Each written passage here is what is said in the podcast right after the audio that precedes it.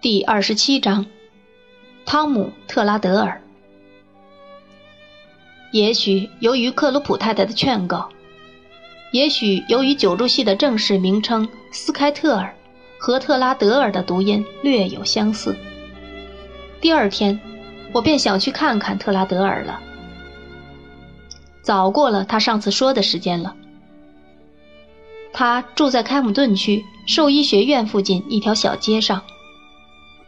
据住在那一带的一个文书告诉我，那地方的房客主要是些男学生，他们买下活驴子，然后在他们的住处用这些四条腿的牲口做实验。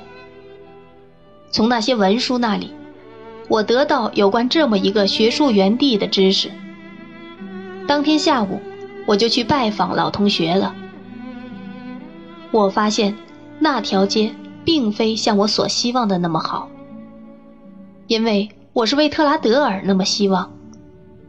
那里的居民似乎有种把他们不要的小玩意儿扔到街上的嗜好。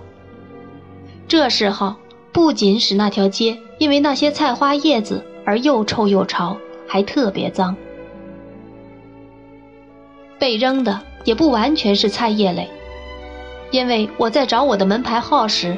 亲眼看到一只鞋、一只汤锅、一只烟囱盖、一把伞，而其破旧程度并不一样。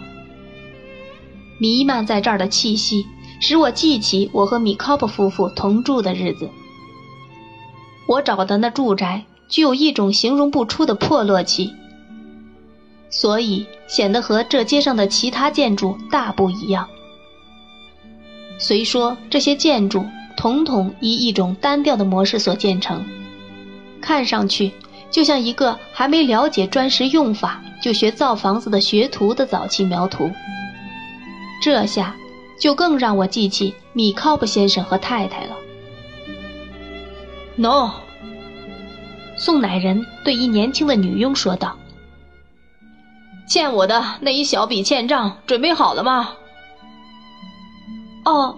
老爷说他马上去安排。这是回答。因为这一小笔欠账拖得太久了。宋乃人好像没听到回答一样，自顾自地讲道：“据他那口气来判断，与其说他是讲给那年轻女仆听的，不如说是讲给屋里什么人听的。他冲那走廊瞪眼的样子，更证实了这点。”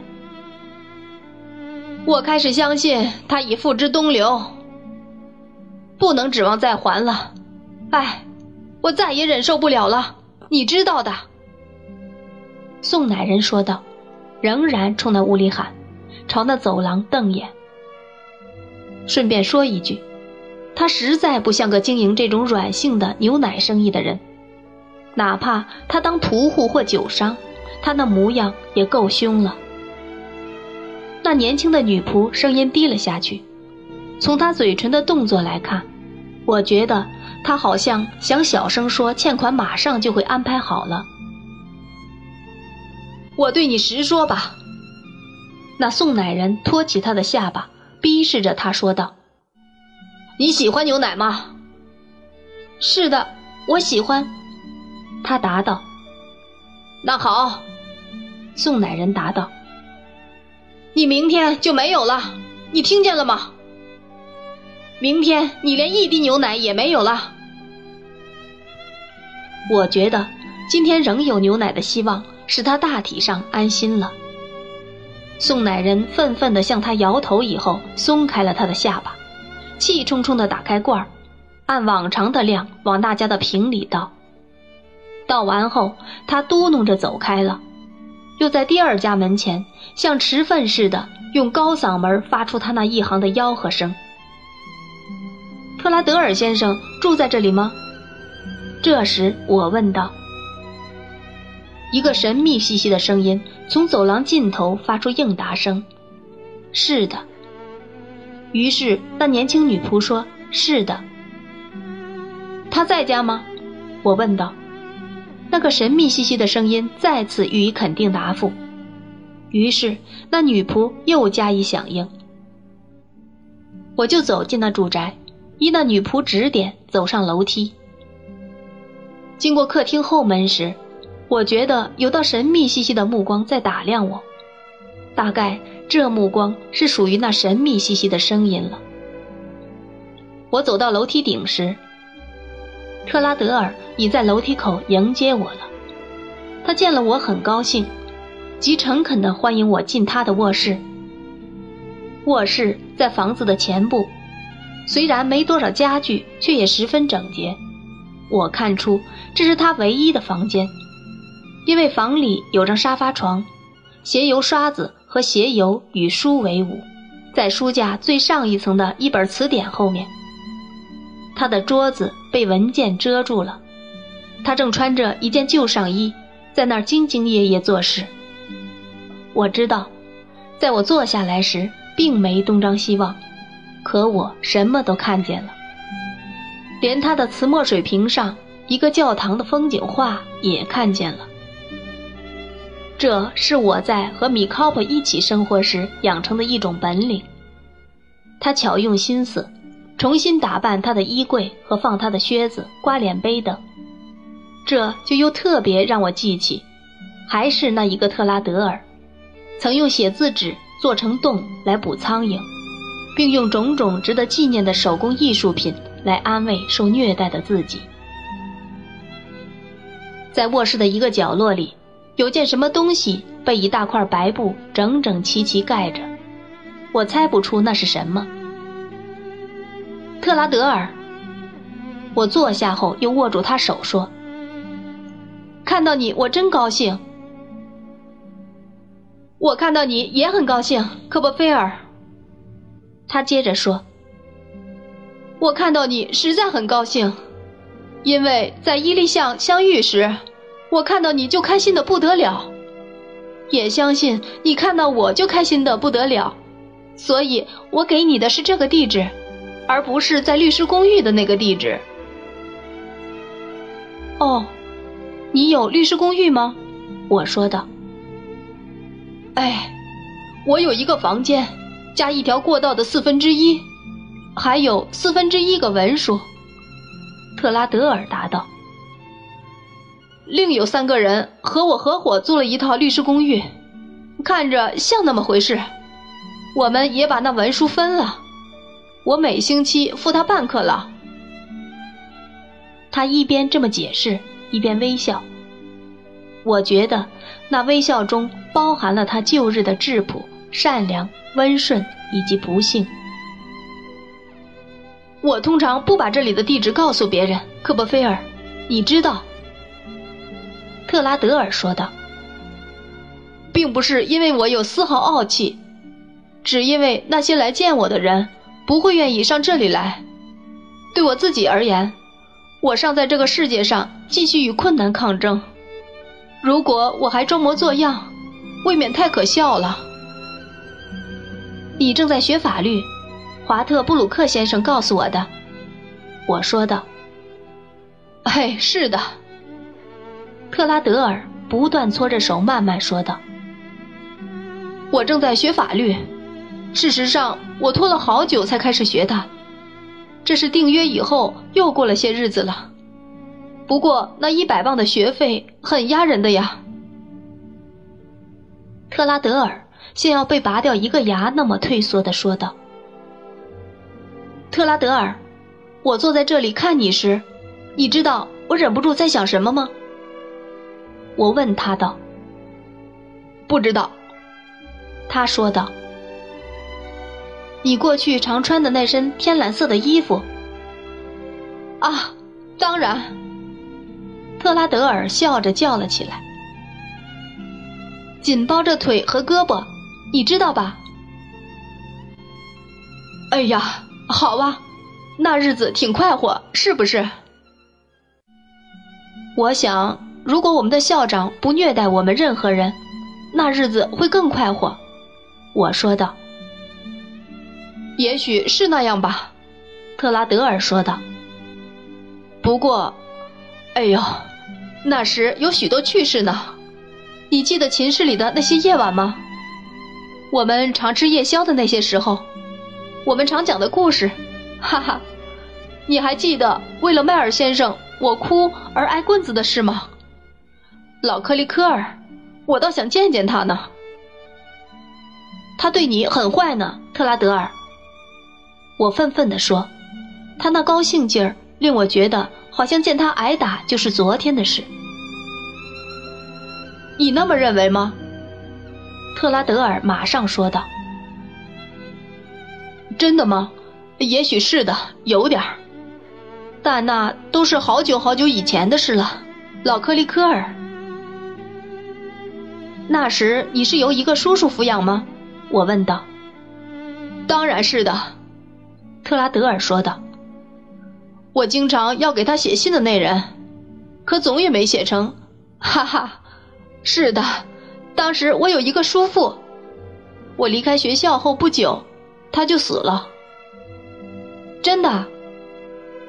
是呀，他是一个歇了业的，你怎么称呼？呃，布贩子，布商，曾立我为他的继承人，可我长大了，他又不喜欢我了。你说的当真？我说的。他那么镇定的说，我以为他还有什么解释。哦，真的。科波菲尔，我说的是真话。”特拉德尔答道。“这是件不幸的事，可他压根儿不喜欢我。他说我一点也不如他希望的那样，所以他和他的女管家结婚了。那你怎么办呢？”我问道。“我没有任何特别的行动。”特拉德尔说道。我和他们住在一起，等着被打发到社会上去，一直住到他的痛风竟不幸进了他的脏腑，而他咽气，于是女管家就嫁了个年轻人，这下我无依无靠了，才算结束了。说到底，特拉德尔，你得了点什么没有？哦，有的，特拉德尔说道。我得了五十磅，我一直没学会任何技能，一开始我不知如何是好。不过，靠了一位专家之子的帮助，这人在萨伦学校住过，叫劳利尔的，鼻子朝一边歪，你记得他吗？不记得，那人没和我一起住过。我在那儿时，所有人的鼻子都是正的。那也没关系。特拉德尔说道：“靠了他的帮助，我开始抄写法律文件了。但那不够糊口。后来，我开始为他们继续案件，做摘要，以及诸如此类的事。因为我是一个埋头苦干的家伙，科波菲尔，我已学会怎么全力以赴干那些事了。得，所以我想学法律，因此把那五十磅剩下的一点用光了。”不过，劳列尔把我介绍给一两家事务所，其中一个便是华特布鲁克先生的。我找到不少事儿干，我也侥幸认得一个出版界人士，他在编一种百科全书，他给我些活儿干。事实上，他盯着桌子说道：“我现在就是为他工作，我编纂书什么的并不差。”科波菲尔。特拉德尔还是用他那一贯愉快亲切的神气说道：“不过，我缺乏创造力，一点儿也没有。我相信，再没有任何年轻人比我还缺少创造力了。”似乎特拉德尔期待我对这一当然事实予以承认，我就点头了。他怀着还是那百折不挠的忍耐力，照先前那样继续说下去。就这样，一点一点靠省吃俭用，我终于凑齐了那一百磅。特拉德尔说道：“感谢老天，总算付清。虽然，虽然那当然是……”特拉德尔好像又被拔掉了一颗牙似的，退缩着说道：“压力很大的，我仍然靠我说过的那份工作生活。我希望……”有一天能跟一家报纸联系上，而那家报纸就会成为我的幸运起源。喏，科波菲尔，你还是和过去一模一样，长着人人都喜欢的一张脸。看到你是那么高兴，我也就什么都不瞒你了。所以你应该知道，我订婚了。订婚了？哦，朵拉。她是位牧师的女儿，特拉德尔说道。十个中的一个，住在德文。是的。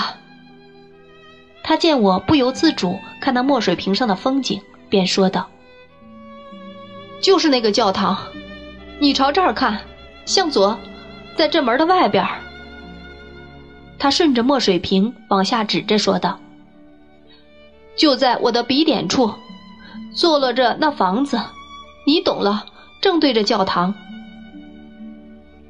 他详尽说明这一切时的那快乐。在当时不能为我完全体会，因为我当时自私的思想正在勾画斯宾罗先生的住宅和花园。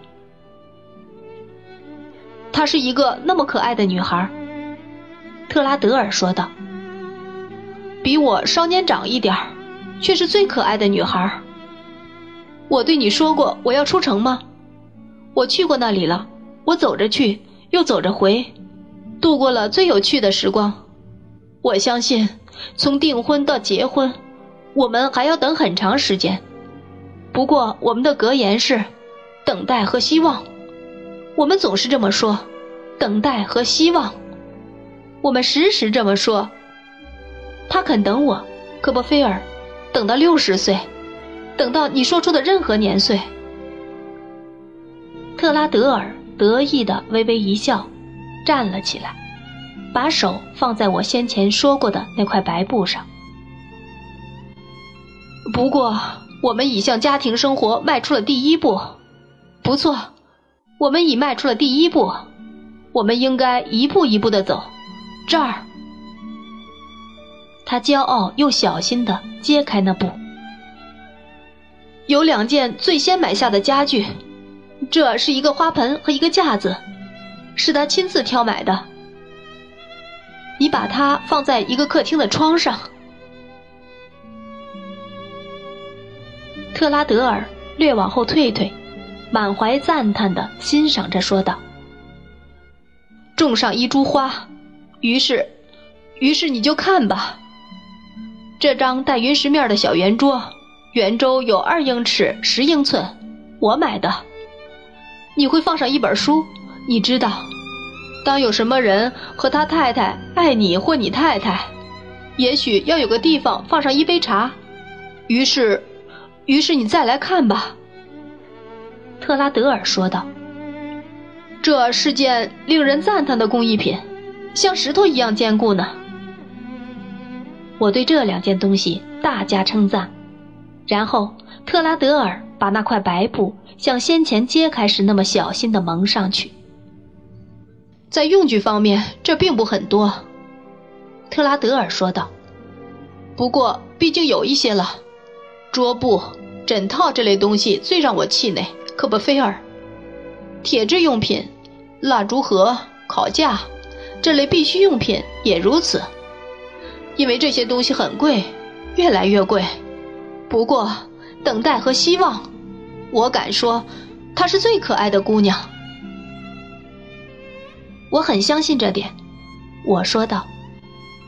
同时，特拉德尔又坐回椅子上去，说道：“我就把关于我自己的唠叨到这儿。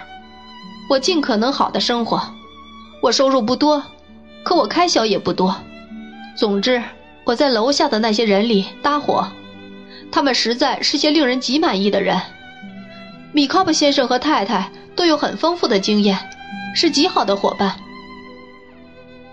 我亲爱的特拉德尔，我忙叫道：“你在说什么？”